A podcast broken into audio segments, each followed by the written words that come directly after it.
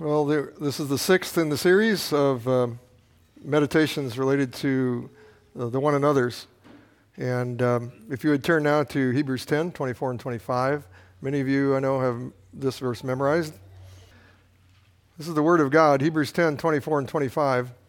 Let a, and let us consider one another in order to stir up love and good works, not forsaking the assembling of ourselves together, as is the manner of some but exhorting one another, and so much more, so much the more as you see the day approaching.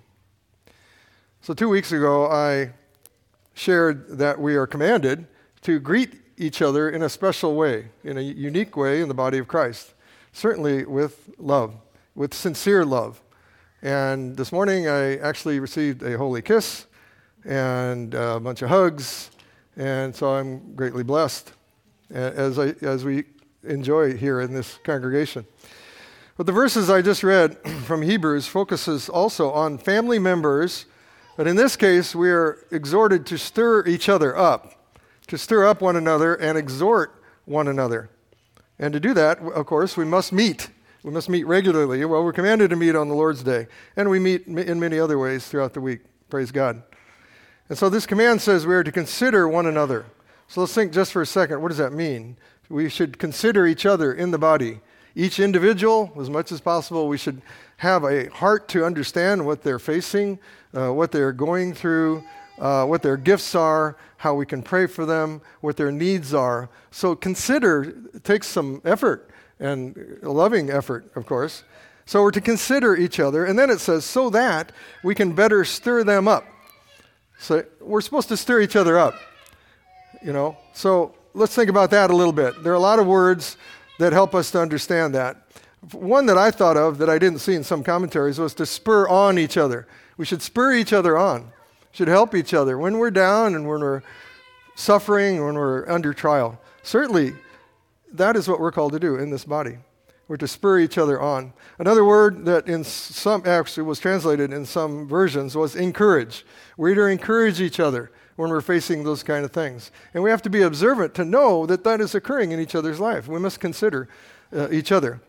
And we're to carry out this uh, as we do uh, any, any of the, the one another commands. We can't do it if we forsake the assembling of ourselves, certainly on, on this day.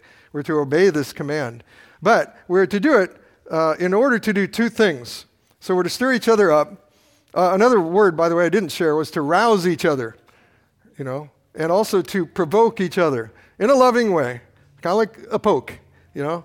We're provoking each other, we're prodding each other to do two things specifically here to love others and to do good works, works of service, to love others and to love the Lord our God. Um, so we are called to obey this, and we, we can meet, of course, in small uh, groups as families. We can do that as couples as we do through the week. Uh, but especially on this day, the Lord's Day, we are called to exhort each other um, in corporate worship, even in corporate worship.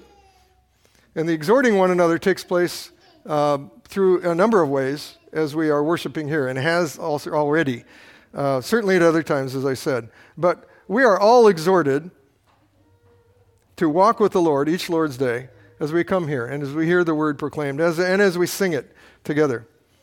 And in fellowship, even today, we can exhort and encourage one another. And those words are used synonymously in some uh, places of Scripture to exhort and to encourage one another and help each other grow and, and to serve others. There's another verse in Hebrews that relates to this. Hebrews 3:13 says, "Exhort one another daily." In other words, whenever you can, whenever you're with these people, exhort one another daily, while it is called today, lest any of you be hardened through the deceitfulness of sin. Even our young ones can exhort as they proclaim the word, as they share the word. Exhorting one another helps to keep us from being hardened by sin. We really, dear family, need this in each other's lives so that we do not languish in our walk with the Lord. We do not get a hard heart. Sin is so deceptive, and it can harden us unless we exhort one another. Praise God, we do that here. We know that we should. And may it be so that we not only exhort in love, but we receive that exhortation uh, because our dear brother or sister loves us. And that is one reason why the covenant that we make with one another here when we become members uh, or we affirm when we turn 20 uh, is so important, I believe. We should not ever take a vow lightly, of course. And the vows taken at membership are to each other, and certainly are, they are primarily before the Lord. And I want to review just very quickly. This is the fourth question of the membership vows in the covenant, uh, in the covenant membership booklet. And the question is Will you be a faithful member of this congregation? Share in its worship and ministry through your prayers and gifts as you're able. Offer your study and service, and so fulfill your calling to be a disciple of Jesus Christ. So that's one of the six questions we, all members here, uh, and those over 20, have vowed before the Lord. And so, first, we vowed to be faithful to one another and to be faithful member in this congregation. And so, on the Lord's Day, the day of rest that He instituted and commanded us to keep, that, that should be a well planned day, that we should be thinking of that before that day. Uh, we should be preparing for that each week. And um, so we should be ready to uh, exhort each other also.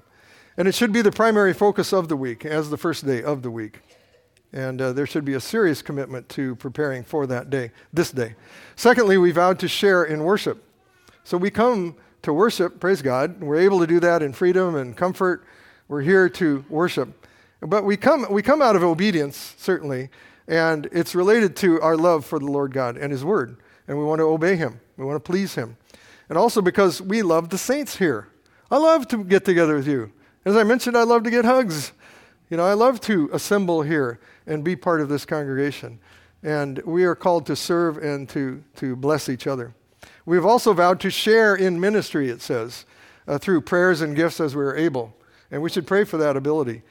Uh, meaning, I believe, financial ministry too, you know, through our tithes, and then expressing our personal gifts. In other words, using them, using those spiritual gifts that God has given us to minister with and to each other here on the Lord's Day and throughout the week, all the time.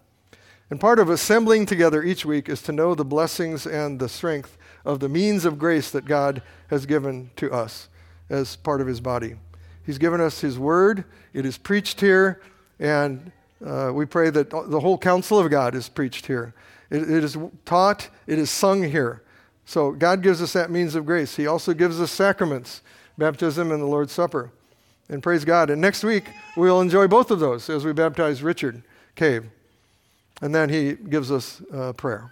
So God has given us great grace uh, to minister to each other. So, fellow members of the body of Christ, let's, let us consider how we can stir each other up. Even now, even this morning, even after the end of this service, let's consider each other, how to stir each other up to love and to good works. And let's rejoice that we can gather at all and we can assemble here. And let's exhort one another in love and receive exhortation so that we will grow in faith and in the knowledge of the Lord. Let's pray. Lord, we thank you for making us a part of your body and that we are able to assemble here this morning and each Lord's Day in freedom. Lord, we pray that we would grow in unity and in joyful worship together, and that we would consider deeply, more often, how to stir each other up to love and good works, and also how to exhort and how to encourage one another. It is so necessary, Lord. And we thank you that in the Spirit it is possible. And as members, fellow members, of the body of Christ, as fellow citizens of heaven, we are able to do this by your grace. We think of the commitment, the covenant that we have made with each other, one another, and even more of your covenant of grace made with us through our Lord Jesus Christ, which we see clearly in the table of the Lord. Lord, we rejoice this morning that by the sacrifice of the Lord Jesus, we are part of this body, and we come now to partake with joy in your grace to us and we pray in the name of Jesus. Amen.